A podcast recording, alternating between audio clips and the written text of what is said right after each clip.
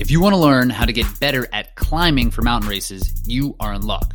Because Josh and I, we've both taken our lumps on the mountains and we've worked really hard to improve at our skills. So today we talk about exactly what we've done to get better at climbing.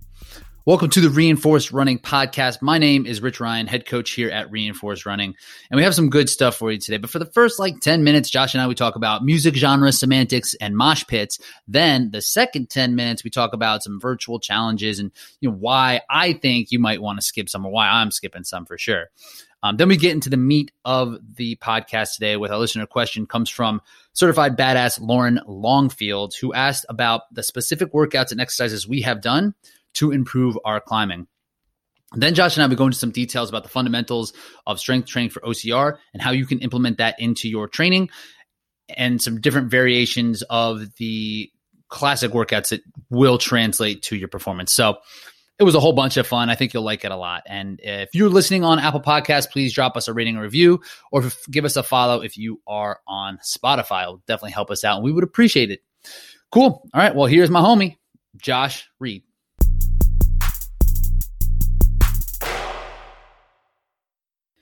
Josh Reed, what's up? Hello, Mr. Rich. So last last time I made like two music references and I wasn't sure and they didn't really land with you. So what kind of music do you listen to? They both slid. Uh, I listened to. I just got back on like a metal kick because I realized metal gets me so amped, man. Nice. You know, uh, and my girlfriend's so funny because she'll hear it and she'll just come in and go like rah rah because that's what it sounds like to her. But I don't know what the hell they're saying half the time, honestly. But just like the the guitar riff, the, you know, just uh, yeah, it's just amplifying, man. Either that or like some hard ass rap, like when I'm doing calisthenics. I feel like what are some what are be specific here? What what's like who in metal? Like what what's like your okay. go? Like if you had to put on like a metal uh, station. August Burns Red is really good. Uh, Between the Buried and Me, mostly their older stuff. Their new stuff is really good, but they're like actually classical musicians. They went to Berkeley, so oh, yeah. But they actually had really good metal back in the days, and they still have good metal. It's just more well, like classical, not as hard. Uh, but yeah, like August Burns Red is uh, super duper good. After the Burial, it's this style of music called gent or djent. There's a hilarious YouTube video about people calling it djent, but it sounds like gent, gent, gent, gent, gent. Oh, that's what I call you know, like that. yeah, super punchy, right? yeah, punchiness that gives that oomph to it. But uh, yeah, those guys are really good. And then I just got back into uh, Meshuggah, which is this crazy technical. If you have never heard it before and you're not a metal person, you'll probably think it sounds like garbage, and that's okay that's okay. But I think I think all people who are not metal people think metal sounds like garbage. Dude, but I was talking to Monica about this last night. We're listening to music and we were listening to some rap song. I don't know, like some YouTube uh, black hole we got into. Like, what's the most popular video on YouTube? And also, we were listening to this pop song. We're like, oh, it all sounds the same. Like that's what everyone says about another genre. Oh, country, totally. all sound the same. Rap, all sounds the same, right? Exactly, and it's just they're not familiar with it. So I agree. I I'm in, I like metal. I'm not into it as much. I appreciate it, um, and it's funny how every metal has every like I don't know if it is specifically like the metal and rock genre that breaks into a million subgenres. So like every band, that they do sound similar, but they fall into a different category of what rock actually is. Um, so Meshuggah Meshuggah. Me. Meshuggah. And then uh, S H U G G A H. Yeah. I, to, I might have to give that. A, I might have to make that happen. Good try. Yeah, you listen to like emo-ish punk. Like, do you listen to Veil Maya or uh, uh, As I Lay Dying? A little bit. I know. I know. As I Lay Dying. Um, I do. I'm more into like. I was into like the emo-ish um, screamo punk type of stuff. I still kind of listen to it. I still like it, but only this. But really, when I listen, it's more for nostalgia. That's what I listen to like high school and, and college and, and, such. But I do like it because I like metal riffs. I don't necessarily like metal vocals, you know. And I think mm. that's what, what what loses people a lot. So I'm more like kind of dipping my toe in that metal stuff. Would you go to shows? Would you go to dude metal oh shows? God. I actually that's something that I miss more than anything. I used to go and uh, throw down with the boys. Uh, we'd go and you know like there's a mosh pit. I remember when I was younger, I was intimidated by the mosh pits because I was really young. Like I've been knocked unconscious in a mosh pit, like got my nose mm. Like fractured my nose, got hit with a flying fist. Sick. Uh, and I was the one driving too. It was it's really shitty. I hit a possum with my car that night. It was a tragic story. Anyways, Who's playing? Dude, that was actually August Burns Red, and that was that was my first metal show. It was uh, August Burns Red, Misery Signals, Evergreen Terrace, and As I Lay Dying, and like they were all absolutely fantastic. And my mind was blown, and yeah. But uh, the, these mosh pits, man, it's like there's hundreds of people. I mean, there's, there's over a thousand at the venue, and then the mosh pit is where most of the people moving towards the front where the music is like the loudest you're right in between the speakers there's so much energy and people are there's different styles of moshing you know sometimes sometimes you get a little aggressive people are throwing punches and it actually kind of changes with the style of music Mhm. um some sometimes it's more like of a pushy kind of thing and then mm-hmm. sometimes people are literally throwing fists which i don't think is really cool like i've been- Definitely not cool. People doing that, doing like spin kicks and stuff. I do. I got soul. I got donkey kicked, man. This, you know, like where someone does like a, a spinning back kick and just Yeah. a, a, leg back, and dude hit me right in the solar plex, knocked the wind out of me. We, we looked at each other, and I mean, I was I was in the territory, and I looked at him and I gave him a thumbs up, like "You're good, man." And he was like, "Are you all right?" I'm like, "Yeah, yeah." yeah." I went and caught my breath for five minutes and got back at it.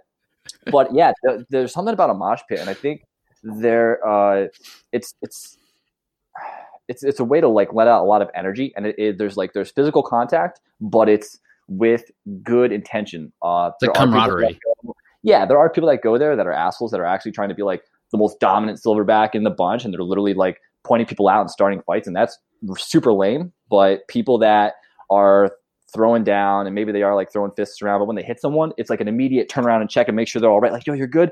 And yeah there's just a lot of support. It's almost like fight club you know? People are getting hurt but there's so much excitement and energy about it because a lot of people don't know how to really express themselves and there's so many different ways we can express ourselves like through different forms of dance or running or art but there's something really like primitive about just moving your body in an aggressive manner in a pit where like your eyes are fucking closed and you're just making contact with people but you don't even know what's going on it's quite Yeah. an experience you're being driven by the energy of the people on stage and what they're producing. Like that being is driven like by the fuel. drive of the gent gent gent gent Yeah, gent the gent music.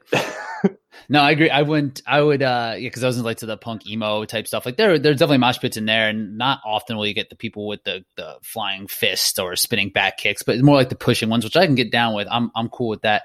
I went to a show, but you know, when I went, I was between 19 and like 23, 24. I went to a show last year. It was um Taking Back Sunday, which is like a classic emo band, and Coheed and Cambria, yeah. which is um prog rock.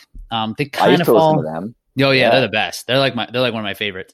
Uh, and they still fucking rock. They they they put on a show that I went to last year was like the best I've seen them. Whereas like Taking Back Sunday, they were just kind of out there to to, to make a buck. You know, they're just on tour Mm, because like Mm. trying to play to the old. You can tell they didn't really want to be there. But anyway, but so I snuck up close for when Coheed came on and the and the pit opened up. And back when I was younger, I was in there. And this past time, I was like, I don't think I want to mess with that. It was like pretty rugged. I was like, Ugh. I got on the outskirts. I was giving a little bit of pushing people back in there, maybe a little some shoulder. Yeah. But I I wasn't I wasn't in there. I wasn't main because I saw some people get knocked down, knocked down and like dragged out. I was like, ah, I might be good on the the periphery here. I don't think I need all this. Dude, it's exhausting just being on the side. Like you're still like in it if you're on the side because you got to hold your arms up, like do the, pr- the protection. You know, you're like listen to music, music's awesome, but you're also looking around, like making sure no one's coming at you. You know, with some flying Mhm. fists. Yeah, oh yeah. Like, You're, your shoulders out, get tired holding your arms up. my traps, my upper my upper back all get Dude. like because you're you're literally just concentric the whole time, just pushing, pushing. bro the i don't remember who i saw but maybe it was after i think it was after the burial and it was i i, was headbanging so hard. I was like an ape smacking the floor dude. I could it for like the next week i could hardly lift my head without assisting it with my hands. Like if i leaned over i had to brace with my hands and lift myself back up. Dude my yeah my upper back and my neck was gone I wonder if that's any any if that translates to OCR at all. I can't I can't think of it now. we'll touch on it later. Have you been doing um any of these challenges other than we, we've been talking about the unbreakable one? Did you do the jump squats? I did not. Uh, so I'm. I don't know if I'm just poor with technology and like navigating things, or if No, I'm missing working. something that was Leaderboard's like not working. right in front of me. Okay, I didn't think so. My uh, burpees didn't go up, push-ups didn't go up, and then someone sent me a message. Like I, I did a public message to Spartan, and oftentimes, right, it's just probably a bot that is like that leaves a message or likes it or something. Like, no, I asked you a question, and like ten other people liked it because they all had the same issue, and they were commented on it also, which was, uh, it's not uploading. Well, what's the deal? Because we're like, and uh, and then someone said, wait, do we have to pay for each event? So is it you know a ten dollars sign up for the burpees and then sign up again for the push-ups and then sign up again? I didn't know No if each event was separate or if that that ten dollar fee was for the unbreakable challenge. challenge. for those four things. I I didn't see myself on the leaderboard and I'm like, man, you know, shit. I, I worked hard for that. Not that you know the burpees destroyed me or anything, but it was just I took time out of my day. you Yeah, know, time out of to- the training to, to do, do it. and I'm like, you know what? If they're not if they're not posting it, uh, I'm like, oh, it was ten bucks, whatever. You know, I'm gonna go run. So we're not sure. They didn't. They didn't answer. But they didn't answer. No, I'm not sure. Yeah, because my, my push ups haven't posted. Um, I was looking at it; it's a disaster. That scoreboard, like, is like we talked about last time. Like the push ups, there's like a time associated with it. So the person with the best score has like a time of like two fifty or something. I Yes, that confused me, and that's when I thought, oh, is it adding something else that I didn't know about? Because they're also doing like these virtual races. That's what I think happened. Like they just pivot. They pivot so fast, and they just don't leave things without explanation. They're like, "Oh, we're doing these virtual races now, so we're doing a leaderboard on this." Have you done a virtual race? I haven't. No, I mean, I haven't. I don't know. Virtual races are kind of uh, weird to me. I really, when it comes to competition, I like to know I'm on the same course as somebody else. I can see my competition. When it comes to a virtual race, like it's not the same. There's not the same terrain, uh, and that there's just other ways I that I'll just have more fun. You know, yeah. yeah, I'm just gonna have more fun doing other things. Like uh, they're doing the virtual 12 hour race this weekend Right.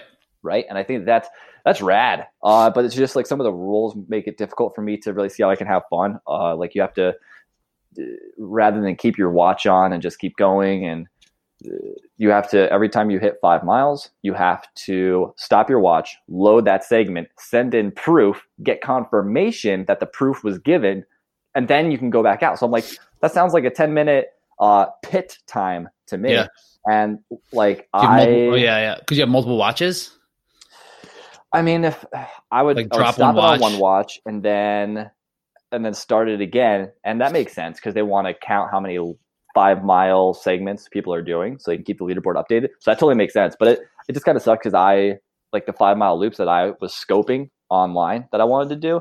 They're all like in no service areas. Like the Hmm. phone service around is shitty, so I wouldn't be able to upload. I wouldn't be able to actually interact with anybody, and I don't want to run on the road. I don't really want to run just like flat.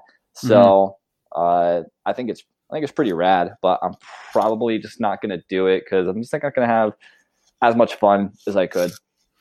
Totally. And that's the real reason why you would do something like this. Like, you're not really going to win anything. Yeah, I want to like- have fun. Yeah. It's the same with that four by four challenge that, that, that was put out there too, that we were talking about. Um, I had logistical problems with that. They're like, yeah, it has to be on a track and you have to, and it has to be recorded via phone. It's like, if someone's going to cheat, like, let them cheat. Who cares? Like, I wouldn't be able to put my phone on a track, like left alone, like in the city Oh, and run, and even be gone for 55 to 59 seconds. that shit would probably be gone. So, uh, that, that was something that might have been fun. What did you think? Would you think you could have run a four N we were talking about? Dude, I honestly, my PR in the 400 is uh, I did 58 seconds years ago, and I've never tried to run a 400 for speed since then. So uh, I did do a speed workout at the track the other day, just to, just to do some. Well, I'm just doing like speed work right now before I uh, go back into long easy stuff. But I was running. Uh, I ran 200 in 27. Nice. So I'm like, all right, I could probably at least go. If I just did 59, honestly, on a 400. I'd be plenty happy. Really, I was never a fast person. Yeah. 50, that- if you're under short 60, I think like that would be a hard effort and there, you're not, no one's going to dip that much lower dude, it's than death, that. dude. Like the last, the last hundred meters is so is so difficult. I I remember vividly when I crossed the line at the end of that 400 years years ago. I just I collapsed as if I had just done Fran. Like it was equivalent. Oh, yeah. feeling. Oh yeah, I remember. I remember specifically the first time I ever did one. I was 14 or 15, like freshman in high school, and like I was wobbly trying to, it was something I've never felt before. Like I, like I almost passed out. It was like the first ever race I ever did on the track was a four by four. Like we were killing some team and I was, I didn't do an event that day. So they're like, does anyone want to do a four by four? And I was just there. I was like, I'll do it. And then I remember feeling like everything was frozen. I could barely move my arms. I could barely move my legs, like wobbling to the finish line. And yeah, I was like 59 seconds or something like that.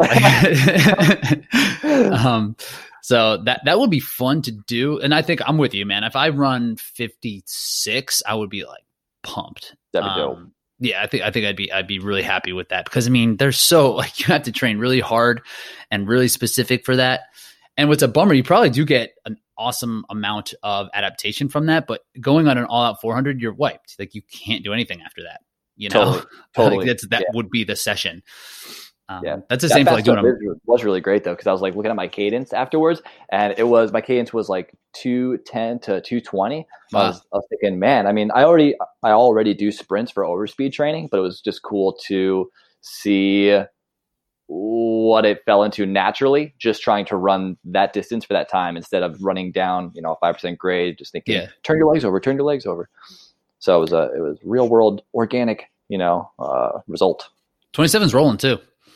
Mm, mm, thank you. Yeah. Thank you very much. Yeah, yeah. yeah. So I think it was so the four by four challenge, and like I hate to be this guy on this because it's it is there is no real reason to not do the challenges and there's so many and like they're fun and it's a reason to it's like a carrot that's dangled out there but like you're still not really training. If you're just doing challenges all the time, you're doing a virtual race every weekend and you're doing a challenge during the week, that's not really training. It is just so random and it doesn't relate or link to anything else. Yeah. So I was kind of a baby about even getting in those burpees. I was like, when am I going to do these burpees? I have all this other stuff I need to do. you know, I did the push ups like before dinner. I was like, oh shit, I gotta, I gotta put those in. I was like, let me, let me do these push ups real quick. Um, shit, dude, I did them after dinner after I had like literally a pound and a half of steak and garlic in my belly. That's what fuels it, man. that's, that's the secret. That breath was great. Yeah. So like I I, I, hate to be that like stick in the mud about it, but if you're just doing challenges, like, like that's cool, that's fun, but like you got at, some point, yeah, you, you just have to stop doing them. mm-hmm. And like it's this, 12- they were kind of like a baseline thing. That's the way I was mm-hmm. looking. I'm like, oh, you know what? I hadn't uh, done this particular baseline. Like, uh, how fast can I do 30 burpees? So I was like, all right, there's there's a baseline. Sweet, totally something to compare to. So yeah, if you keep working at it, then you have something to compare to.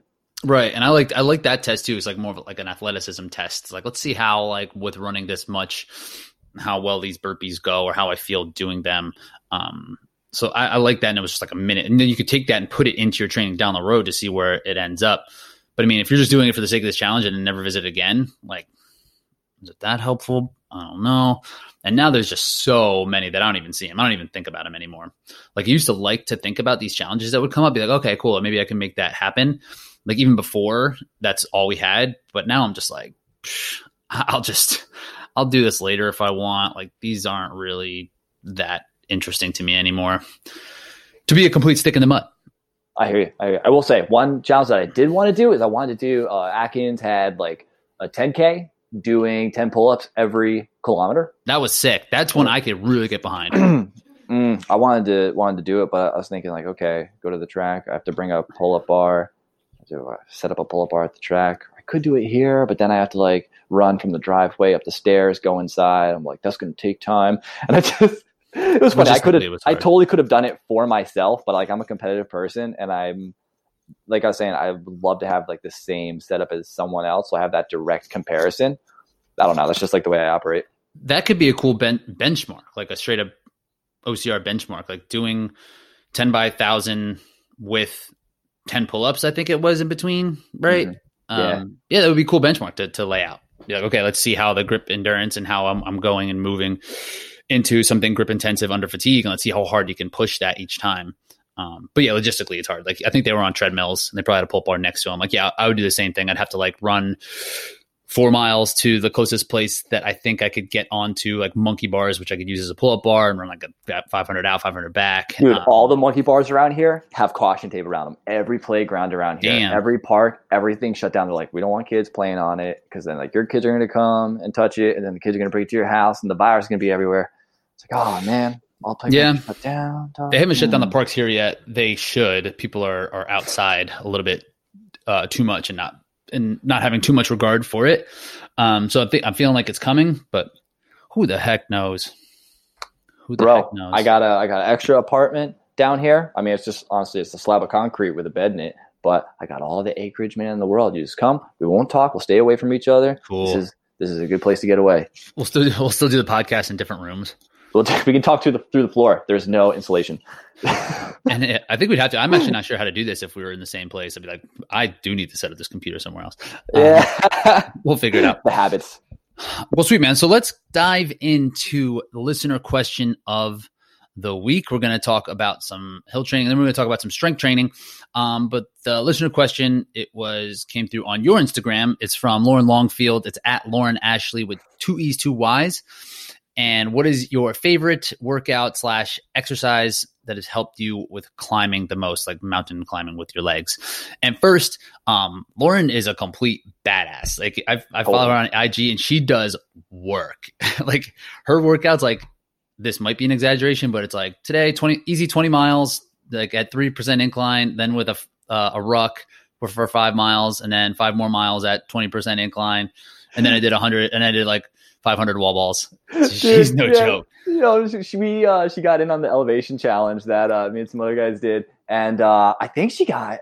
I didn't look at it, but she did something like seventy thousand, maybe a little more feet a gain uh, in the month of March, and I think a lot of it was outdoors because a lot of stuff got shut down. But bef- and like before that, I I posted that I did uh, max max gain or like max distance on a treadmill in an hour at 15% incline. And I did like five something miles. And then she posted something saying, uh, saw Josh Reed do this. So I thought I'd do it. And she did like four and a half miles after she did like 20 something miles. Like oh, I yeah. did a 20 mile and I thought, oh, I'll just hop on the treadmill and bust this out. So yeah, yeah, she's, uh, she's clearly pretty beastly, but she's, no, she's no joke. Yeah. And she won the ultra that I did in, in Carolina she won the, the, the women's race outright. So she's she's really really strong comp- uh, competitor. Um, so Josh, yeah, what do you think? Uh, this was fun for me to kind of look back at and, and figure out what some of my favorite uh, like mountain training um, is over the years and kind of what I prescribe for the athletes that I coach that who are who are getting ready. I don't necessarily have a favorite workout or or movement, um, so I'm going to kind of go through the process of it. But what, what kind of came in came to mind when you think about what's like your favorite thing to do when hitting the mountains to help your climbing? You know, there's there's like my favorite, and then there's also what I just noticed, hands down, like showed results. And I was thinking about this during my my run yesterday, and I was doing it on my run yesterday, and I was just out on an easy run, like super aerobic. Uh, and what I find myself doing that really helped me once I started doing it was I would I would climb hills, but I would do it at a pace that was almost slower than hiking, but I would do it in running form.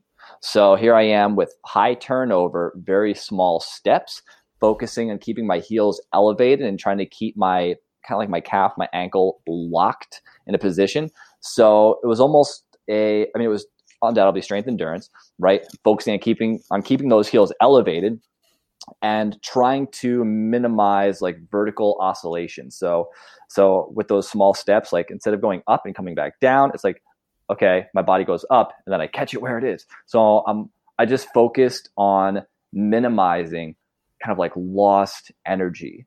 So yeah, to to just like simplify that, just really slow running uphill. Like I could definitely hike faster than I was running, but the purpose was to work on running mechanics. Hmm.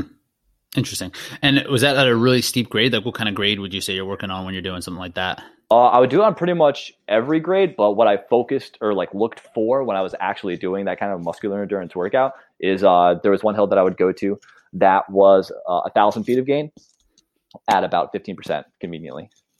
It would wow. ebb between like 12 and 17, but yeah, kind of average right around 15.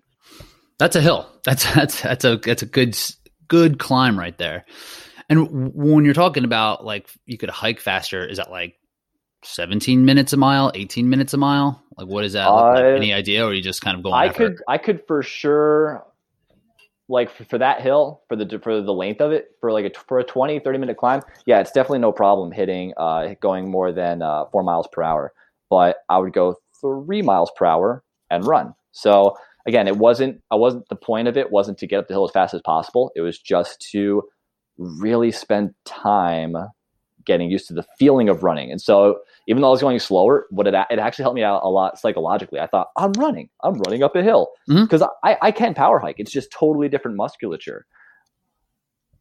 Totally, and I, that's funny because the workout I used that I found the most improvement in was probably like two or three years ago. Coming in through my base period, I'd do something that was almost exactly the same. Like I'd go really slow at 15, per, 15 to twenty percent incline on a treadmill, and would just spend time there. So I started really easy, where I was doing five minutes at just flat normal pace, and then I would do five minutes slow and uphill. And then I would gradually build it to 10 minutes uphill and, and then 15 and, and, five minutes on flats and build up. And I think the longest I ended up getting was about 100 minutes on something like that.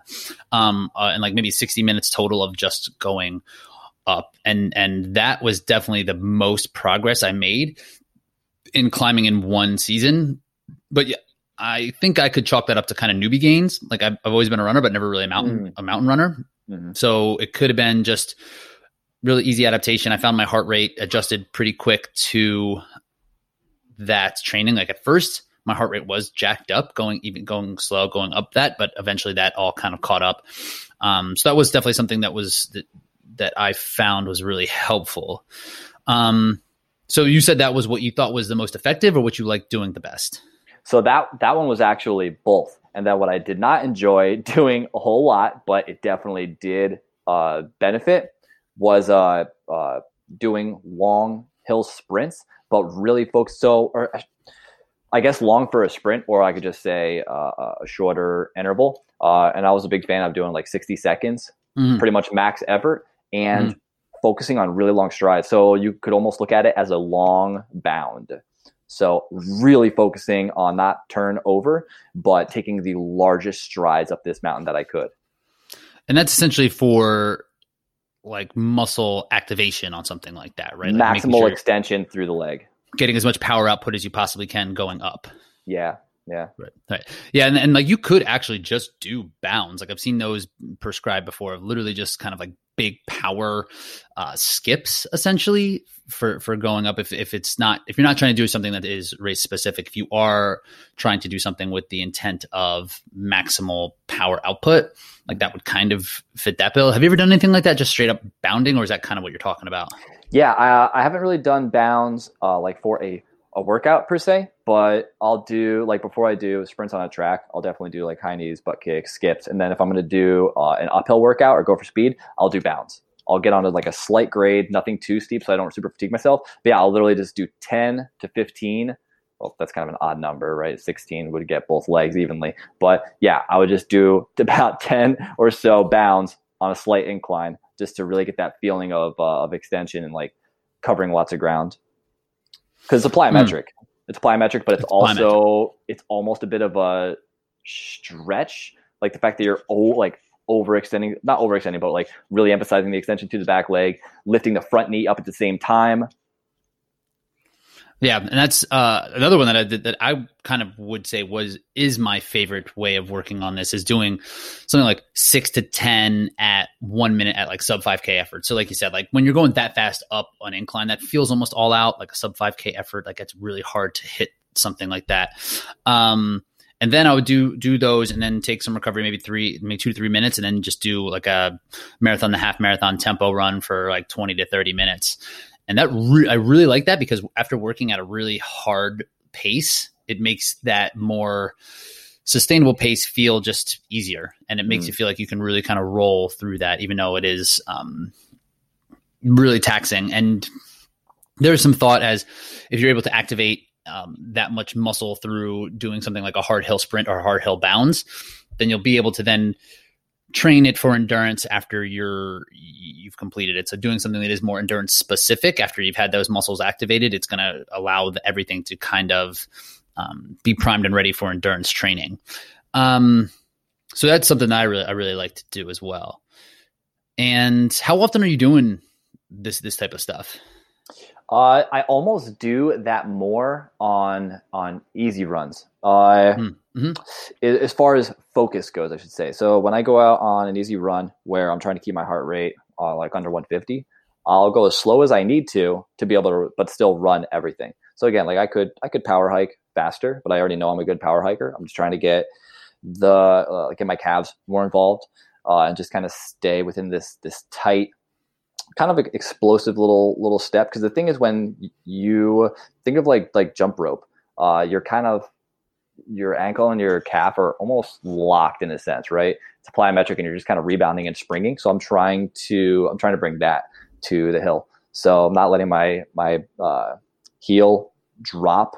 I'm focusing energy on on performing this certain mechanic. Whereas if I was looking to do a hard run and just get up the hill as fast as possible, I'm simply focusing on moving up the hill as fast as possible rather than using surplus energy to maintain a specific form that I think I should be holding. So I'm pretty much just trying to turn myself into a robot during my easy runs, like mechanically speaking, you know?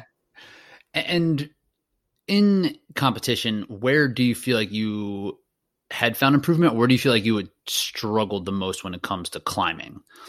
You know, you oh, know what I mean? Like, yeah, yeah, for sure. Like in the in the ten percent grade area. Mm. Uh, so I still I still definitely need to work on that because the mechanics that I'm kind of talking about, where you're, you're you could be hiking, but you're deciding to kind of do this this choppy little uh, run up, that definitely works better on steeper stuff. That's like, like uh, 20 plus, right?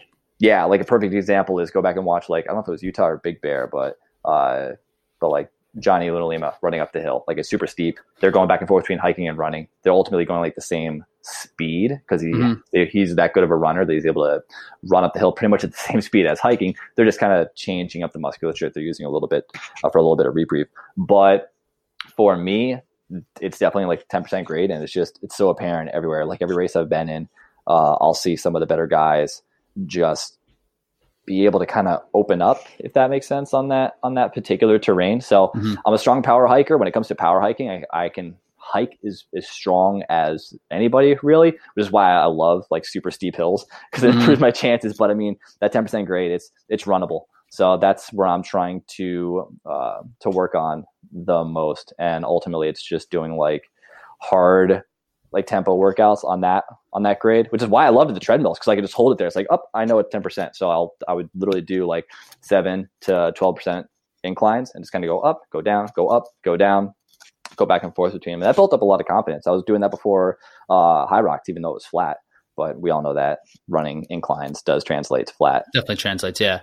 That's funny, man. Like, because we are opposites, that we have the opposite skill set when it comes to climbing as well. Like, I'm definitely better on that 12 to 15 range where it is somewhat runnable. Um, where I get smashed was the first time that this was clear to me was at Big Bear when we were doing 30 and 40s, and it, my legs were just absolutely trashed after one climb. It's like, you know, thousand 1500 foot climb and then I was just smoked and it was just so steep that I just didn't have that in me. I just didn't, I just didn't have any way to really practice that, I guess, or maybe I just hadn't put, put in the time to, to work, work that in. Are you a hands on thighs power hiker or are you just like straight legs?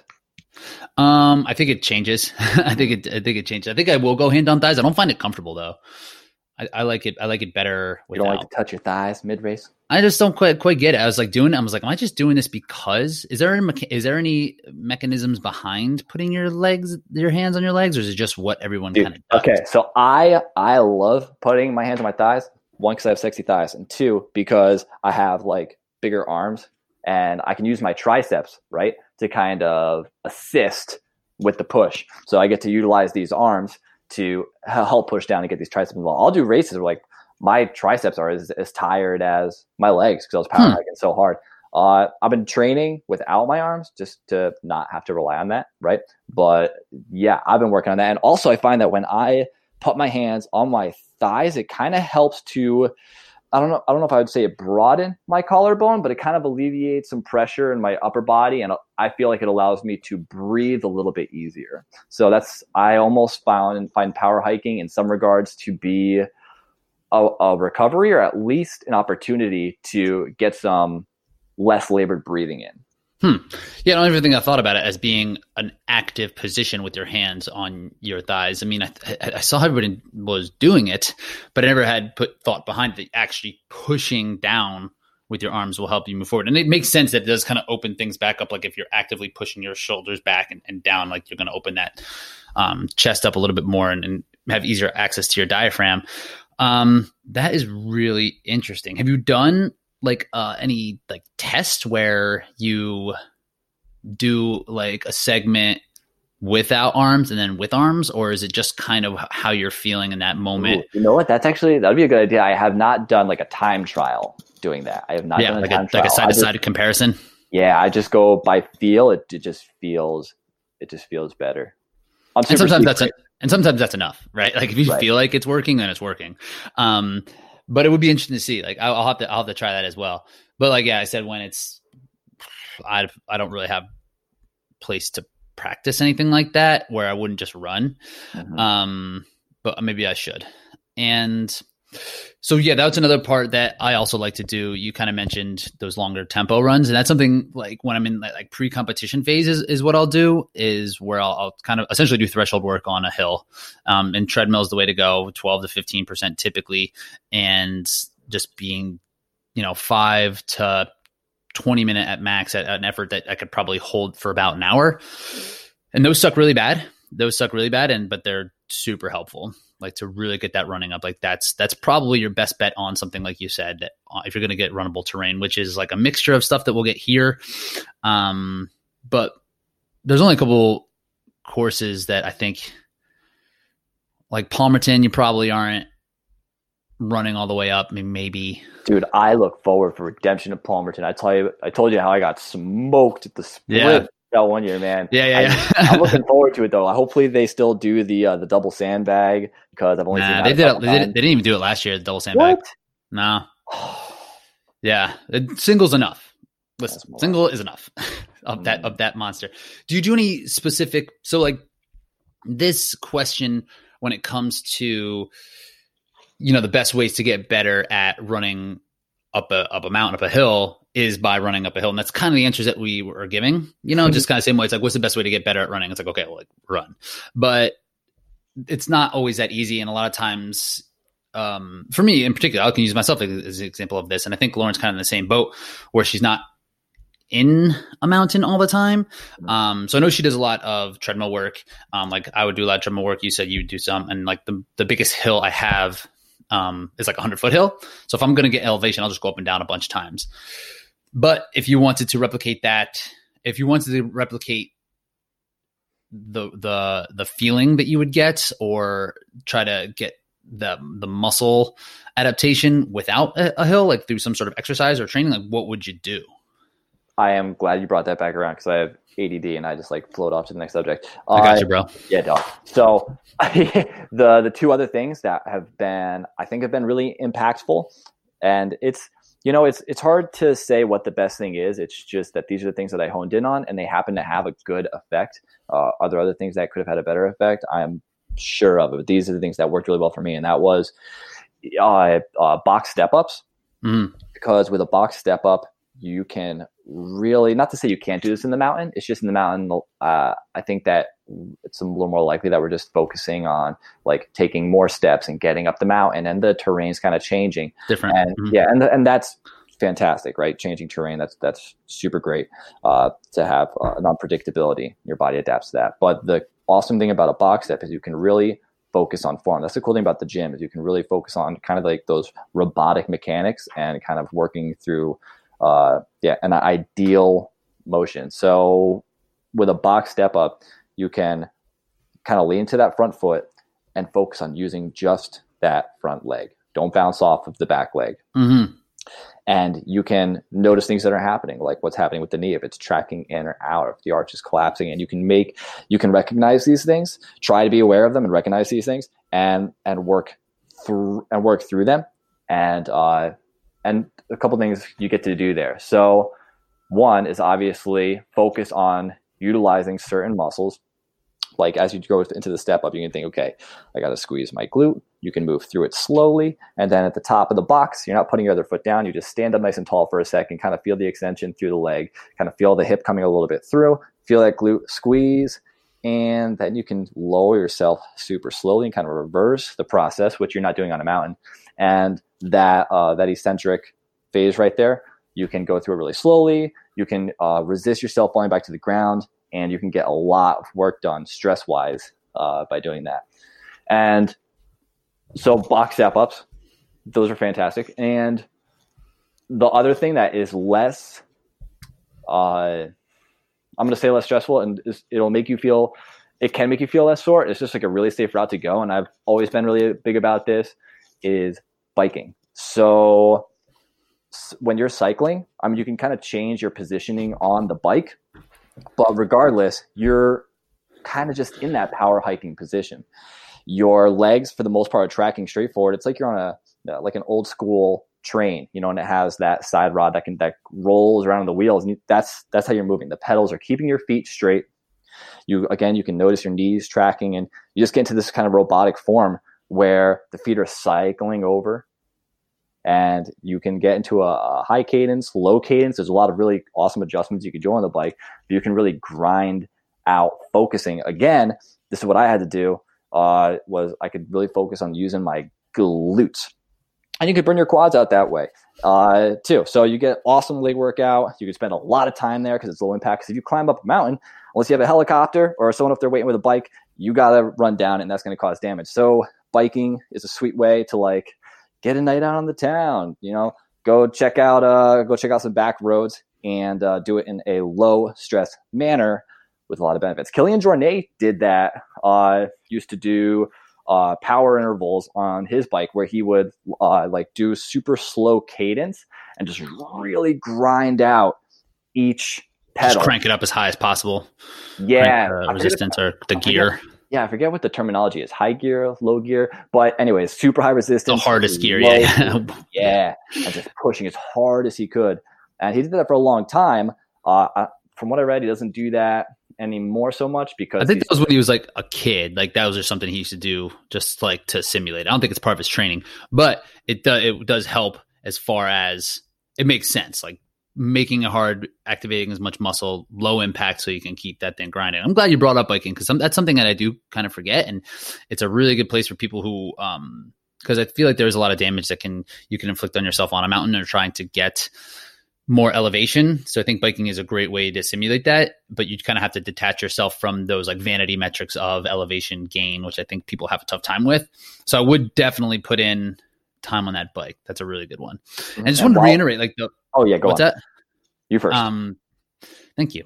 The uh, the, the the way that you described doing a box step up, and really the the connection that you make between your mind and your muscle is huge and that being able to activate things in your glutes while you're biking and thinking about what you're actually doing and what's actually firing does help it fire does help you activate th- those muscles and i was actually just talking to one uh, gentleman I, I coach online more for specific uh, fitness, and we are doing some squat challenges, and he just mentioned that as being the biggest. Like he just gained thirty pounds on his back squat, and he said the reason was because he had dialed in his mind muscle connection and really thought about how to engage everything and really how to drive through that squat.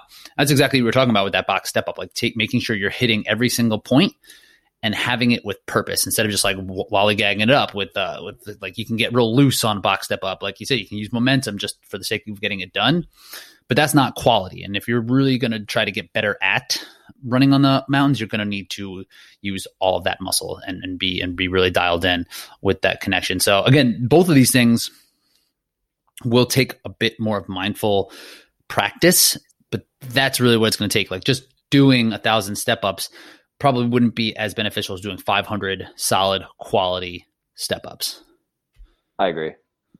Yeah, and I, I still experiment it, uh, with that from time to time. I'll do a workout, like a low risk workout, where I will just let my focus drift away from like okay i'm not gonna i'm not gonna uh, de- depress my scapula on this overhead press i'm not gonna uh, engage my lat i'm not gonna mm-hmm. yeah i'm not gonna focus on uh, engaging my glutes and it's so easy for like okay glutes aren't fired quads are taking over quads are burning out quick.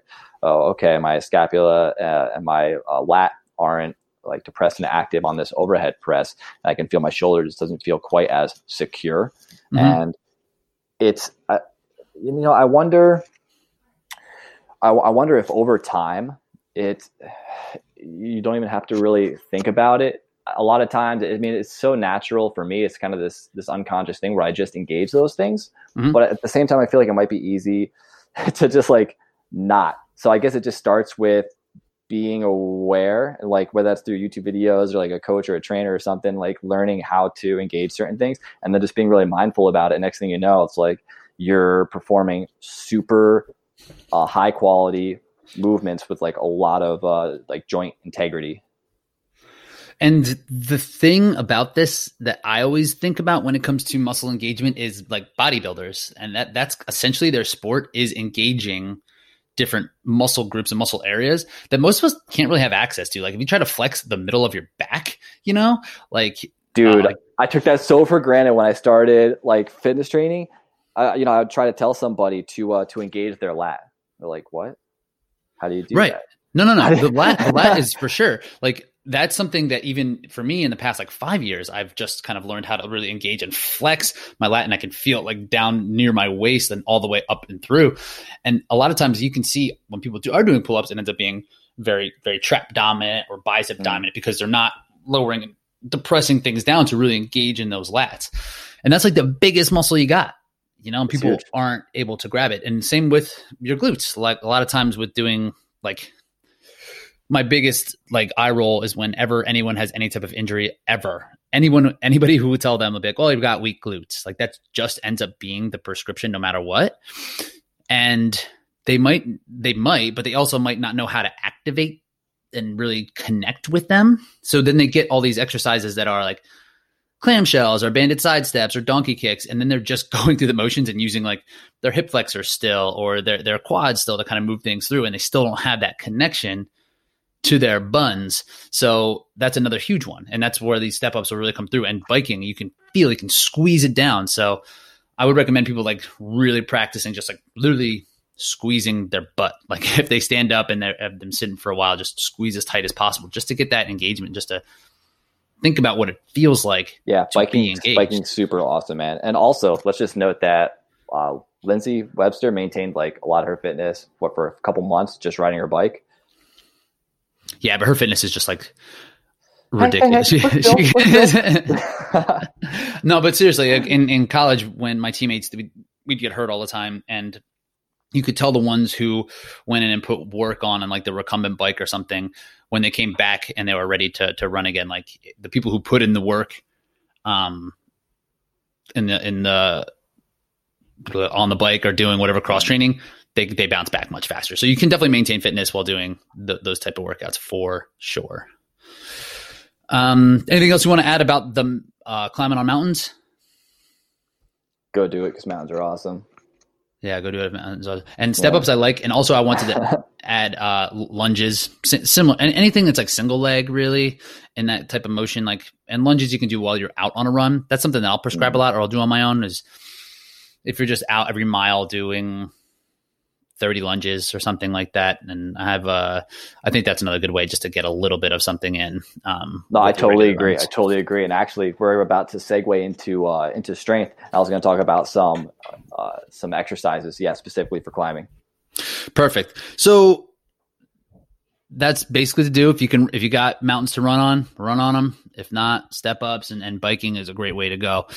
So yeah, we wanted to touch up touch on some strength training methods for the OCR athlete. And, you know, this is a big, broad topic. We'll touch on it a bunch, but we want to just kind of lay down the framework of what we had in mind and some of the, the general principles that we put in place for our, our, own training and also for the athletes that we coach. So, this is a big part of, of, training, obviously, because it's part of the sport and, it, and there needs to be specific strength and specific strength endurance.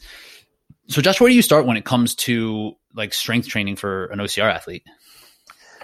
You know, it's uh, like you said, there's it's it's pretty broad, and there's a lot of different ways to attack it. There's a lot of different things to hit, but when it comes to the uh, the starting ground, starting things right off, the the things that everybody should be doing, the things that I make sure everyone's doing right off the bat are your basic calisthenics, something that's available to you, things that you're gonna because in OCR, yes, you're lifting things up, but you're also crawling and you're carrying your own body weight. So uh, I think that if you were to only do one thing on top of running, it's pull ups. Hmm. Yeah. So do having a push, having a pull, having some sort of lift, and then propelling yourself, you know, horizontally uh, and a little bit laterally, you're going to have pretty much all your bases covered, generally speaking. Yes, and this is a great because that is something that is going to be very specific to the sport and, and the, the calisthenic aspect, and that's basically just using your body weight. At, to, the, so general calisthenics would be you know push ups, p- planches, um, Ooh, planches. flag poles. If, if, you got, can Get you do crazy. those? Planche. Uh, I was able to do a planche last year. I got hyped up on calisthenics. I was listening to that like super gangster rap in the gym, doing my calisthenics, and yeah, I was able to do like a handstand down to a planche for like three seconds. Mm, right, because yeah, you do have you have handstands as well. And that's another good example of of the proprioception needed to control your own body and and have the strength and mobility to to hold certain positions. So pull ups for sure. Um, is going to be your biggest one to have that pull. What kind of things would you do for to help somebody get better at like a crawl or something like that? So definitely, uh, I'm I'm really big on on core exercises. Like the first time you had me on here, I was talking about like the the importance of core. It attaches, you know, your upper appendages to the lower appendages. It stabilizes the hips. Uh, so for for something like uh, crawling, having a strong core obviously is going to help you uh, more but specifically as far as movements to do that you can apply is uh, i think push-ups are absolutely fantastic and there's variations of push-ups but to keep it simple uh, you can do maybe uh, you know 10 push-ups if that's just about your max and then on that last push-up hold yourself with straight arms and just hang out there in a plank position and just focus on keeping your uh, i like to think of having my belly button kind of pulled up towards the spine pulled up towards the ceiling because it's mm-hmm. very common to let our lower back just dip down and you don't want that to happen. You you need to look at exercising in the gym or in your home as an opportunity to to to operate with perfect mechanics because it's those habits that you build that when you go out in the real world and you're operating organically and kind of unconsciously that those are going to end up shining. So doing uh, push-ups, doing pull-ups with a strong hollow hold, meaning that your your your spine is neutral, your core is tight, your pelvis is in a kind of a, a, neutral and strong position. In other words, it's not tilted forward, it's not dropping, your butt isn't sticking out, you don't have that lower back arch. Okay, you kind of have that front of the pelvis pulled up a little bit, mm-hmm. uh, and kind of your belly button's pulled in a little bit. So, doing that during uh, pull ups is really important. Strict pull ups. I think uh, everyone should be doing strict pull ups before you try to do some crazy kipping nonsense. Uh, although those are fun and all, but definitely down the road. It's for sport. It's for sport, for sport dude. Right? um, uh, yeah, and and push ups. Uh, like I said, doing a few reps or just hanging out with, with straight arms and maintaining a strong plank position, and hang out there and breathe.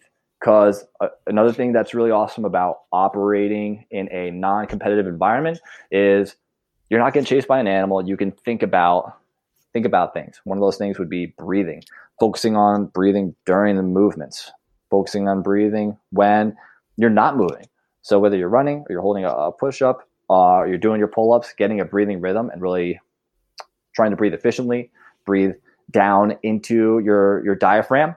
And that's where also like having a strong core is going to help you to do that without compromising. This is my opinion. Without like breathe deeply into the diaphragm without compromising your like uh, your your pelvic position or uh, putting yourself at risk for like a hernia or something during a more advanced lift. And I, I, want to just touch on on the pelvic position really fast because that's really the foundation of most strength movements. And when you do have that broken pelvic tilt where the front of your pelvis is tipped forward and you kind of have your butt sticking out and you can kind of feel that pressure in your lower back.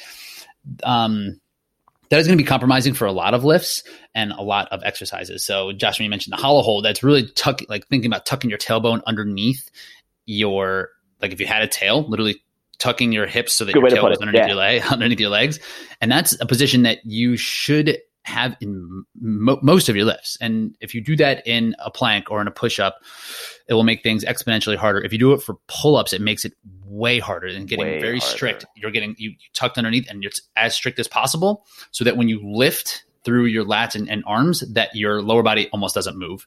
Dude, where- that's so cool. Yeah, if you have a nice hollow hold in the pull up, it's almost impossible to not engage your lats fully. To, and that's a great point. And as we talked about, Evan engaging, if you're there, you're like, uh, I'm not really sure, I can't really move. Then it has to be a huge pull to activate all the way through your back and lats. So really focusing on that that tilting position. So if you're not quite sure what that means, I would just Google something like pelvic tilt and then work on those positions and literally thinking about mo- like leaning up against. You're putting your back up against the wall, tilting your pelvis forward, and tilting it the other direction. Because if you're new to strength training, chances are you don't practice that uh, locked in pelvic tilt position, which is going to be really the foundation for most of these these movements. And same thing with the breathing. Like if you are in that position, you can practice that as well. And then if you lay specifically, if you lay directly on your back on the floor, feet flat on the ground, um, knees bent, and you tilt your pelvis that that way and engage, and then think about breathing um, taking deep breath into your diaphragm. And as you breathe out, think about pressing your lower back into the floor as you breathe out. And then you'll feel that entire core section kind of light up, trying to get that lower back on the ground. So that's another way to really engage in that breathing, which is a good practice to have as like a warm up or just as a way to kind of brace and engage everything as as you keep going. Um, Nice. Yes. so where were we? I just started talking. Uh, so we were just uh, going over like some of the fundamentals. Where would we start for someone Hmm. to build strength? And uh, pull ups, absolute definite, and trying to be able to pull off a hollow hold, whether you're in a pull up or a push up or a plank. So pull. And you could actually do hollow holds on the ground as well. That's another position that I will I'll do on my own, and I prescribe on, quite a on your bit. back, like you just kind of said. on your back, feet about six inches off the ground, shoulders six inches off the ground, and make sure that lower back is pressed into the ground. If you're if you're just hanging out there with your feet and shoulders up, but your back is your lower back, it can fit like your hand under there. Mhm. You're not you're not in that hollow position. So if you press that lower back down to the ground, and just kind of hang there, and you can able actually do hollow rocks where you're rocking back and forth. Dude, that's Super hard. Yeah, What's that? that's super, a toughie. Mhm. super hard. But so in that case, if your back starts coming up, pull your knee into your chest, um, just to make sure you're you're rocking back and forth. So, um, hollow hollow positions, hollow holds, hollow hold everything, push ups, pull ups, dead hangs. Make sure you're hollow. Absolutely. Make sure you're hollow. Stay hollow. That's easy. Um, so how much? So when we get these kind of fundamentals in, everyone's going to be different, right? Every but like they're and there's going to be different places for people based on their training age, based on their goals, based on their, their strengths and weaknesses of what people are actually going to need to do. Um, so in terms of like frequency, like how often are you lifting or are you having the athletes that you coach hit that strength training?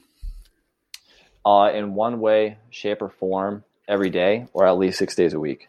Hmm. So the reason for that is I I believe that there are days where a volume of hard work is important, good if uh, if you can handle it, but more important for I believe everybody is doing a little bit every single day. Uh, yeah, they call it, you know, you've probably heard it called greasing the groove. You've had people on here uh, use that term. Uh, there's a, a lot of famous people that have found a lot of success in that and use that terminology. But I, I follow suit with that. In the simplest form, calisthenics, every single day, using them to break up your day is probably the easiest way to incorporate it and going to give not just like performance benefits, but just general health benefits because it gets the blood moving let's like you're telling your brain that like I like my body and I like to use it from time to time. So for people that like work uh, or have like more of a stagnant day, you'll you will probably find the most value in that compared to somebody who has like maybe a super super busy shorter work day uh, and doesn't get a chance to actually stop and do any like calisthenics and then they go do their workout afterwards. So regardless for whatever group you're a part of, you can still incorporate some of these basic movements to every single day. So an example of that would be instead of doing uh, uh, 300 reps of uh, various calisthenics on like Monday and Thursday, you'll do like 50 to 100 reps either every day or every other day to start at least. Yeah, and I like the idea of, of the frequency training because that is something that's actually been shown to help improve for like physique competitors and building muscle because the typical idea and like you know is like your bro splits right? Like monday's chest day is like chest day back day. But it's actually been shown that you you're that, that you can get an enhancement in building muscle with a little bit more frequency in, in your training. And this is kind of exactly what you're talking about. Um, to me something that will pop up with that like i like structured training. So if you're like oh we'll just do it kind of throughout the day like to me i would be like well when? When am i supposed to do it? So are you like something that comes to me i would i would if like oh if you have a pull-up bar every time you walk through the, the doorway of the pull-up bar do five pull-ups. Mhm. or every time you s- stand up and get back from the bathroom do 20 push-ups. Is that kind of what you had in mind? Or would it be like okay your workout's starting today's workout is 2 by 10 pull-ups 2 by 15 push-ups and that's and, and do that four or five times a week or what do you what do you really kind of like well, that totally depends on the person. I think either is great. It totally depends on the person. So first off, as far as uh, as far as uh, like building muscle, the the neat thing is is that yeah, you totally can build muscle with calisthenics, but you can also build minimal muscle and get maximal strength gains for what you already have by doing calisthenics. And so calisthenics is just a, a broad term for body weight. And so within that are our plyometrics, our isometrics, and for uh, to to answer your question uh, about like how to apply it to someone, by the way, is to like I like to just do them in the morning. Start out your morning and do five rounds of five pull ups, ten push ups, twenty squats. Do that while the coffee's brewing. Mm. That's out of the way. Okay. And if you want to do like another set to get the blood moving during your lunch hour, that's awesome. But I think the easiest thing to do is to get them out of the way in the morning. You literally you can have that done inside of 10 minutes. You know, you choose choose your rest, 30 seconds, 60 seconds, because either way, even if you do 30 seconds, you're still going to have about two minutes rest before you hit that same group again, before you get back to pull-ups. So you're still giving ample rest to that one muscle group. and the setting cool- in into is just like making it part of a routine and just making sure that that kind of fits in with like your day to day. Yeah, and by doing doing like that sort of rep count, now 5, 10, 20, that's just something that I like to do. Uh, the, and the reason is that I can perform that many reps very explosively, and I'm not even approaching fatigue. Mm. So I'm I'm kind of staying away from it's it's almost plyometric. I do the reps very uh, very quickly, and I'm giving ample rest, so I'm able to uh, flush out metabolites. I have like all uh, pretty much all my ATP ready for the next round through, so I can perform all of these explosively, and I'm doing it in such a short amount of time that I am uh, minimizing hypertrophy muscle growth. Because as a runner, it's all about power weight ratio. You don't want to put on a lot of muscle per se, right? I love the quote: uh, "The lean pack or the the lean wolf leads the pack." I don't think I know that one. You know what I'm talking about. That's. Uh, Was that that's a once a runner quote? yeah, the lean Oh, nice. wolf leads the pack. Uh, yeah, I know I'm like super yoked and all, but I, I was actually bodybuilding before I uh, before I started running, so I got all this muscle and I got to deal with it. So now I just got to make it as valuable as possible. and that's the when we talk about hypertrophy training, that is the the act of putting on muscle mass because you won't put on muscle mass just by lifting weights. And that could be a bit of a misnomer when it comes to strength training. And a lot of times people are coming from different backgrounds in OCR. So it's either a runner who might not want to get bulky, or it could be from someone like yourself who's coming in from the strength world, which is seems to be a little bit more likely. People coming from CrossFit world, coming from you know a bit of a gym background, maybe they played uh, team sports or ball sports um, or extreme sports, and are now kind of trying to figure out a way that they can maintain strength without getting bigger. Um, and that's what hypertrophy training is, and that's usually typically in that eight to twelve rep range of what you can handle as like a max lift in that range. So it's like m- moderate weight for higher reps is is what's going to put on muscle for you. So unless you are literally coming like out of a collegiate running program or like you've never touched weights in your life and you could benefit from getting stronger for like something like a tire flip or a carry, then hypertrophy training really there's not a great place for that here. Would you agree? Yeah, I mean, no matter who you are, if you if you have never weightlifted before, pretty much any weightlifting you're going to do, you're going to see some changes, at least in the way you look, maybe a little more definition, a little more size in your shoulders or chest, Yeah. something like that. Again, newbie gains. Newbie gains will happen for strength training. totally. And it's like you almost, you almost can't avoid putting on a little bit of muscle. I think that uh, through power power training and isometrics, that's going to be your greatest chance of recruiting lots of muscle fibers without putting on size. A great Mhm. example of that is look at some some of the most successful rock climbers. Not boulderers, because that's more of like akin to a sprint. They have kind of like a Mhm. sprinter body where it's very short, very intense full body efforts. Uh, but longer big wall climbers, they spend an extraordinary amount of time holding themselves on the wall, which is ultimately they're in they're holding themselves isometrically, making a decision, and then making a very controlled uh, static or dynamic move, and then holding again. And so there's not a whole lot of high there there is high volume uh, of work going on. They're on the wall for a very long time, uh, but the ultimate amount of stress per movement is, I would say, relatively low. And their the thing is, their muscles are pretty much constantly engaged, but there's not a lot of muscle fibers actually sliding on each other, which is where the damage comes into play. And it's in that damage where there's often uh, that that uh, a lot lost for words today. Kind Uh, of like where you're going to stimulating hypertrophy. Yeah, like then it's sending that damage sends a signal for repair, and that repair is what's going to help. Like in in complete and more like layman's terms, is just going to send reinforcements to rebuild that area, and it's going to build back stronger. You know, and, and that that will come with um, a bunch of different properties, but essentially that's what it is. Like once something gets damaged, it'll be be ready next time, and it'll be a little bit bigger. So that's essentially the eccentric movement is what's going to cause that. You're saying, right? That is where most of the damage occurs. Yeah, Mhm. during the eccentric movement. So So doing things like isometrics, you don't you kind of negate that. And isometrics, or if you do all concentric, concentric training is a little bit harder to execute.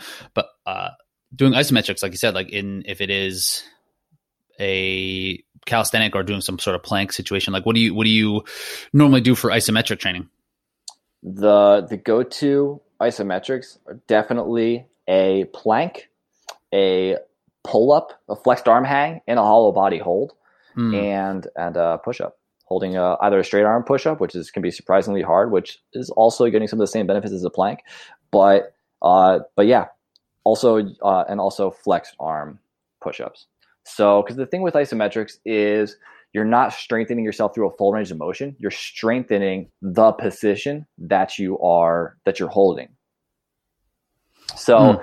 the value in that is if you I think the greatest value in that for OCR is if you have to move across a rig and carry your body weight across monkey bars or whatever, you the the greatest control is probably going to be from a flexed arm position. I think we talked about this on the on the last cast where when you're straight arm, you have to more so swing and reach, whereas if you are hanging, your next hand is closer to the bar. It's closer to the spot where you want to grab. You just have a little more body control hanging hanging bent. You're saying.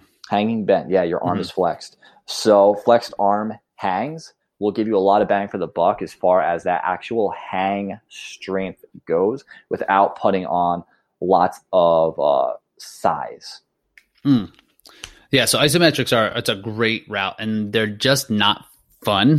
To me. I just they're think they suck. you will be super surprised. If you don't do isometrics jesus you will be surprised at how much they can burn after you uh, after you've been holding it long enough. Because the thing is since you're not like if you do high repetitions and if you're doing like hypertrophy training you'll definitely feel it's like your muscles get so engorged from like the high repetition from the blood pumping around. In an isometric like you're there's no like there's just a contraction it's being held so blood isn't really flowing as well as it should be so Mhm. it's an easy way to build up metabolites and not and then not be able to get out of there so you'll feel a very unique burn Have you ever done like a Pilates class, like a reformer class, or like a? i feel like I've seen those things? i feel like i should but before i do i need something purple like a, a purple headband some some maybe a leopard some leopard uh I think you're wearing a purple hat right swimsuit. now. I think the purple hat would work. Nah, it needs to be a purple headband. It needs to be a Oh. purple headband. But there's these classes that they have. They're more like studio fitness classes. They're they use a megaformer, so it's like this big, huge machine, and basically it's all set around isometric training, and it is so hard. It is unbelievably hard. Like going, and I just like Dude, I'm gonna it. I'm gonna have to look at that. A megaformer. megaformer is what it's I'm called. sick. Yeah, it's crazy. It's like really, really freaking hard. Yeah, I, I did. A, I did a couple classes last year, and I was like, I'm good on this. Um, so if someone was in a pinch, man, like, what would you say? Like, if they had if 20 minutes to do a workout, like, what would you kind of direct them for strength? That's a good question. For strength, I'm going to assume that you don't have any equipment and that this is going to be applied immediately because it totally should. So, something that everyone can do uh, right now is you can do, if you haven't done any calisthenics whatsoever or really been working out at all, uh, I would just start out doing those three movements doing pull ups, push ups, and squats. If you uh, don't have the ability to do them straight up, uh, you can modify them by hanging, like take a towel, a long towel, tie a knot in the end of it so it doesn't slide through the door that you're going to put it in, close the door. And you can lean back and grab the ends of the towel like you're hanging onto a Aladdin's carpet or something. And, uh, and you can do kind of a uh, an, an Australian pull up, kind of an inverted pull up. Mm. So you so you're leaning back, you're pulling yourself up, similar to a modified push up where it's like a makeshift. It's like a makeshift TRX you're doing with the towel. Yes. Cool. Yep. And so uh, that that's a good way to introduce yourself into that, just so you can get some reps in. I think that'd be a good idea to be able to do at least five five of those five pull ups in that manner uh, before you try to get on the bar. Uh, push ups, you can either you know drop the knees or you can do it on a uh, chair or a counter. Again, just do go through the motions. You know, do 10, 15 reps of that if you can pull that off. Squats. When it comes to squats, I'm with all of these movements. There's an aspect of form that'd be really important to uh, to to achieve. So I do recommend looking at some videos on YouTube uh, to see what Rich and I were talking about with like that pelvic tilt. Mhm. Um, Hip hinge. Correct. Yeah. And when it comes to a squat, just noticing some tendencies that can occur with the ankles, with the knees, uh, they, they can like to dip in. So uh, I guess a good rule of thumb for the squat is sit your hips back for a chair as if you're reaching for a chair that isn't there. And make sure your knees do not dip inside of your feet. In other words, when if you're standing and your feet are hip width apart, as you squat down, see that your knees don't go inside your feet and get close together. Kind of push Mhm. your knees apart from each other, and that can also help you engage your glutes just a little bit. Mhm. And uh, squat down as far as you can go without your heels lifting off the ground. And see if you can pull that off 10, 15, 20 times. And like I said before, do that while you're brewing coffee. Do that in the morning, whether it's two or three rounds. Just go through the motions, get used to it. If you are able to pull all of that off, I would say that the next thing to go to would be experiment with tempo calisthenics. Now, this is kind of this is kind of a mesh between isometrics and and just uh, standard kind of calisthenics, your traditional push up, pull up, squat, and that would be very slow uh, eccentric phase, very so slow concentric phase. And what that'll look like is for a push up, take start out, lower yourself over the course of 10 seconds, all the way down, and then take 10 seconds to push yourself up. Mm. Do that same sort of thing with the pull ups. Try to lift yourself over the course of 10 seconds, lower yourself over the course of 10 seconds. Same thing with the squat. And then if that's a piece of cake, you can kick it up to 20 seconds, kick it up to 30 seconds. You'll probably shake, and that's totally normal. But but the cool thing about that is some of the things that we touched on before is there's not a lot of uh, blood flowing through the area. That kind of adds. Uh, it, it's almost I wouldn't say it's like blood restriction training, but uh, but but there's a little bit of a benefit there as far as like built up metabolites in your muscles having to like work through that particular strain. And then there's uh, there's an increase in tendon strength. Pretty much everything you do is going to improve tendon strength, but this is a safer, low impact way to to do so because you're loading it. So the muscle isn't really stretching, so the tendon is spending more time under like a consistent pressure instead of getting like yanked on and let go and yanked on and let go. as it would be with uh, like a power move or a plyometric. But still, everything's everything's good for the the tendons for the most part if you're eating a healthy diet and getting good sleep. But uh, try those tempo things out, man. They're they're rough. Have you ever done those? Yeah, tempo is a great thing to do right now. You know, with even if you're used to lifting weight, like uh, like we talked about before, I only have a 53 pound kettlebell, right? So the way I can make things harder is by doing tempo, doing like split squats with four or five seconds down, four or five seconds up. Um, tempo is really, really important again to be controlled in all the positions like mm. you, like you had mentioned. So that you're not skipping something and you're you're able to to to be strong everywhere you need to be. So that in a race where th- th- like it's not going to be controlled it's not you're not going to be able to set your feet you're not going to be able to be in proper position. So you want to make sure that you're you're adaptable and you are strong in many positions, not just in like the lowering and, and rising of some specific lift. And that's how that will really pertain and really translate well to the course is making you strong in all those positions. And dude, if you want to get sore doing tempo eccentric pull-ups, and if you want your lats to get lit, that I is do. how to do it. Mm-hmm. That, that is how to do it. I found again with the lats thing, bent arm hangs really can get those lats fire firing up too. Yeah, especially that wide grip. Yeah, doing wide grip on those bent arm hangs, man, that will that will really light it up. And yeah, so really just don't overcomplicate things when it comes to what to do, um, because there's so many variations that you could use with just the fundamentals. Basically, all we've talked about is do push-ups, pull-ups, and squats. Yeah, you know, and you know, man, it's like there's there's a lot of sexy moves that you can do out there, and uh, I don't I don't blame people. Like you want exercise to be exciting, you want to be hyped up about it. Like it feels good throwing weights around, and that shit is awesome. But don't skip these fundamentals. And if you do it with the expectation that you're doing it for fun, cool. Then that's cool. And if you want it to be for variety, great. But if you want it to be for sp- specific uh, adaptation and for development and strength, you probably don't need to do that wacky shit. And you probably don't need to do things that you, you see like specific like kettlebell flows or whatever on on Instagram. Like if you just do a kettlebell swing properly and hard, you're gonna be good. If you're just doing push-ups, like okay, if they're easy, put a sandbag on your back. If you're doing pull-ups, like weight it a little bit. If you can get there, there's there's infinite ways to progress and regress all of the, these movements that we're talking about. So if you need to have a good grasp on what to do and you feel like, oh, these are too easy, I need something extra, like you don't.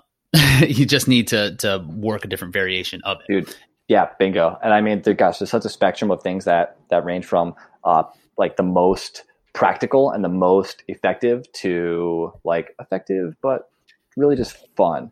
And there's a lot of mm. stuff in between there. And like, yo, I'm totally guilty, man. Like I love, I love flowing around with, uh, you know, a dumbbell or a kettlebell, but I'll, tr- I'll keep it to moves. It's flowy and it's fun until it's not when it's really hard because you're using heavy ass weight.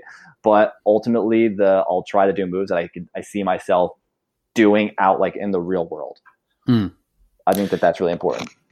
Yeah. And there's like an intuitive measure to that too. Like if you are find yourself, like doing stagger like if you can do like staggered grip push-ups or something it's like okay that makes sense because in the race the practical application of like a crawl your hands are going to be not aligned so like yeah just making different variations like that that whatever like ocr training is relatively intuitive if you just like think about what you're actually doing out there and just taking what you have within your practice and and applying it so figuring out like what you said, like what is going to be real world, uh, what, what, kind of how this is going to apply to your race.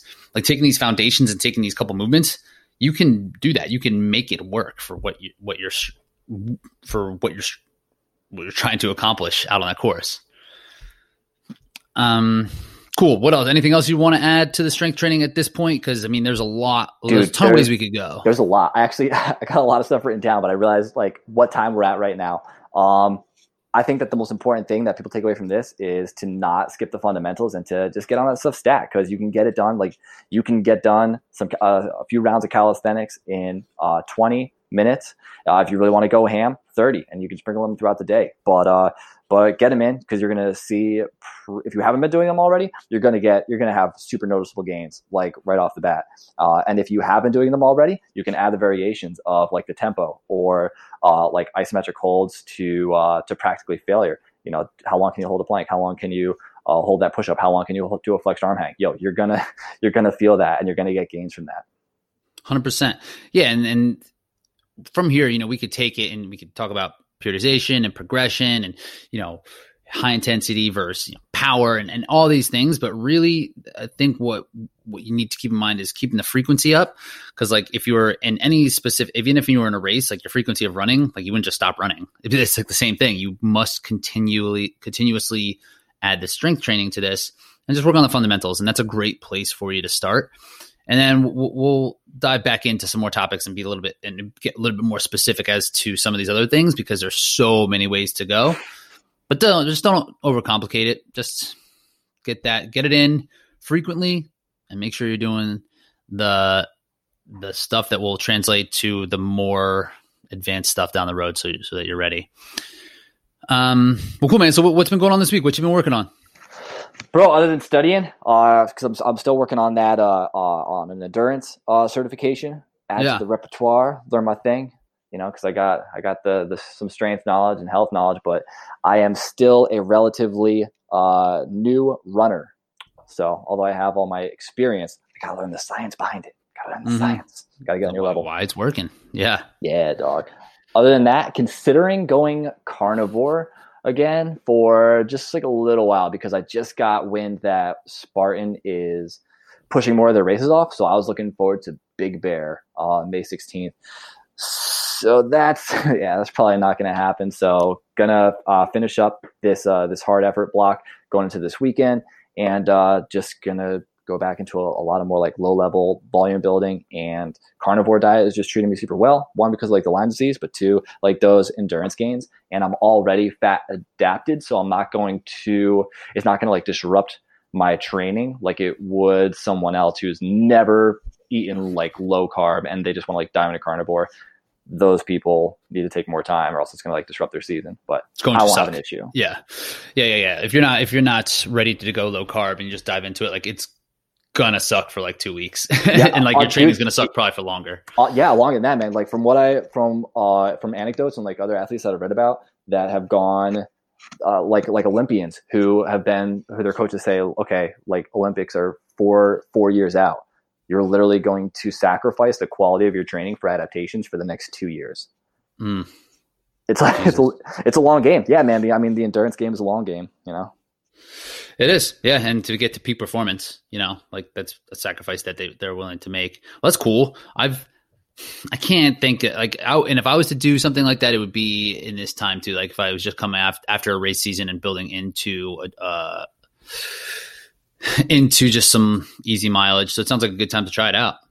Yeah, it's super convenient because I live I live on a farm and like it's all farm uh, land around here, and there's a farm down the road that they're uh, got a bunch of cattle that like I I go past them, I see where they grow up and how they're taken care of.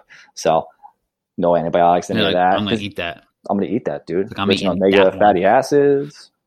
Mm. yeah, son. Get the hand pick it. Get to pick them yeah. up. so what do you got going on, dude? You be building yourself another or uh, like an upgraded hazmat suit so you can go run out on the sidewalks? Yeah, man, I've been wearing that, wearing my mask, been out doing it. I've been less stressed about it. I had a conversation with a friend. Is like, because you go out and like when you see people who aren't doing like something that you're doing, you like get annoyed. You're like, oh, that person is just being a, a jerk about it, but like they're not. Everyone's like, do everyone does is doing different things, and no one's trying to get anybody else sick. People are just you know taking it in different ways and just trying to you know do the best they can. So i've been keeping that in mind. I've also been doing some different running routes where i'm not seeing as many people. Um, but yeah i'm winding down. I, am cutting my doubles this week. I've been doubling for the past since like january. Um, what or four days, days a week. Runs? yeah. Oh, mm-hmm. so i'm cutting that out just to reduce my volume a bit this week. And um, I think I'm going to test a 5K Saturday, uh, a road 5K, depending on or Saturday or Sunday, depending on how I'm feeling. I'm getting. I ordered a new pair of shoes, and I'm oh, excited shit. about. That's they got uh, dude. You seen their Skechers? Have oh, you seen Skechers running shoes? I dude, they've been up in the game. I have, I have. I was looking at them and they weigh like I don't know three and a half or four ounces. They had a They're pair come so out. light. Well, they were trying to contend with like the the Hoka uh, Carbon X. I think mm-hmm. kind of looks like that. That's the one I'm getting. It's like the nice. Speed Elite, I think yeah. it's called.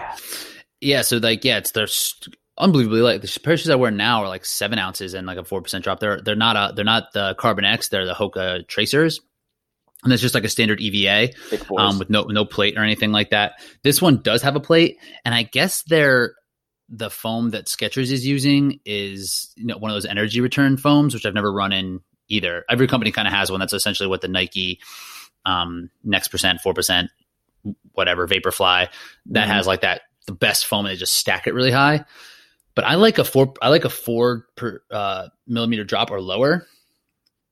So I'm going with this because Skechers they have a four percent drop and they have an energy return foam. Um, and not many companies are offering that. Hoka is another one. They have that Carbon X, but I just I just didn't like the way it looked, and I'm just gonna go with the Skechers, man. I'm in. And Dude. if they go well, I'm gonna get a pair of shape ups, and that's gonna be dope too. And I'm gonna be so toned. Do you remember the pair? Do you remember those things, the shape ups? No. Oh, no? wait a second. Wait, wait, wait, wait. From Skechers. From the Skechers. bottom's like a rocker. Yeah. Dude, that is a hilarious shoe. And they're like, "Oh yeah, this will make you more fit and toned," and like, it won't. How many it didn't. did it fuck up? Oh yeah, yeah. I think they got sued for that. I think like they're that was not a good move. Uh, so now and Skechers they look so stupid. Just like general like Skechers they are just like you know grandparent shoes. You know, and like, but they have like this like sick running shoes. Apparently, they get great reviews. People really like them. So, and like, dude, I'm so glad ultra running memes has come back because like you got you got like the thick boys, and then you just said uh like Skechers of the old people one, but like the New Balance. Those are the those are the dad boys. Oh yeah, yeah. My dad wears those. Oh New yeah, Balance for life. Totally. Like you know those those like white, white chunky ones, kind of yep. tennis looking ones, but. oh yeah, oh yeah. Did you see those Hoka shoes that that um? Oh my god, I forget what they're called, but the ones with the ridiculous heel on the back of them. Oh yeah, the downhill shoe, in quotations. Yeah, yeah, yeah, yeah, yeah. Very interesting. It's absurd looking. Strange. I did some looking into that yeah, because I did some looking into that too, and I was like, oh well, if, if these are like the Vaporflies for mountain running, like I'm in. But apparently, they're just for like people who are literally going to be out for like 24 hours. They're just a ridiculous, l- like long distance shoe. Like if you're edged out, just going slow. Huh. Going slow. Going slow. Well, that's weird. I've never. I mean, I'm sure it's still light. Like you probably wouldn't even really feel that much on the heel lift unless you were like going through mud or or water. Like, a, but yeah, that's that's strange, man. I mean, uh, you know, I love running downhill. So if they say like I'm gonna run downhill faster, that's cool and all, but like I don't know, that thing just looks weird. I don't know if I believe it. It says not good with mud, and it's not good in water, but it said like yeah, going down is cool and it's good for like yeah, it's just gonna really be take that shock out. So sure, shoes, shoes. Yeah, so I'm expecting some shoes. I'm excited about that. And besides that, like just same old man, just getting through, just trying to see what this 5K situation is going to be like. Yeah, and then in the two weeks after that, I'm, I'm just going to keep the volume down, and then I'm going to take some time off. It's going to be sweet. Hang out with Carl. Go for easy me, walk with Carl. Me and Carl. Yeah, Carl is tough to walk because he's such he's so little that he everything like stops him and scares him. So I end up picking him up a lot. Come on, dude. He's just shaking when you pick him up. It's like yeah. He's doing better. He's he's getting tougher. it's he's a just, tough world out baby, there, man. He's just a baby puppy. Yeah.